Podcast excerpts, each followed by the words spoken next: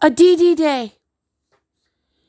Discrimination is bad, whether you treat people badly based on their skin color, their immigrant status and ethnicity, or better DNA. Their better DNA, which was the case in my particular witch hunt. D for double dipping. Double dipping is unbearable. Truly.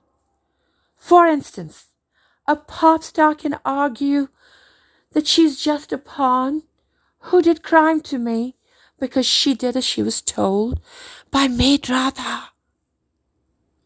However, if you were to put her to work, work befitting a pawn, she protests and says she's a star.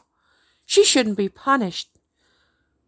But if she is a star, and she's a star not operating as a star, because if she were operating as a star, she could call off the witch hunt, the abusive witch hunt, using her star power.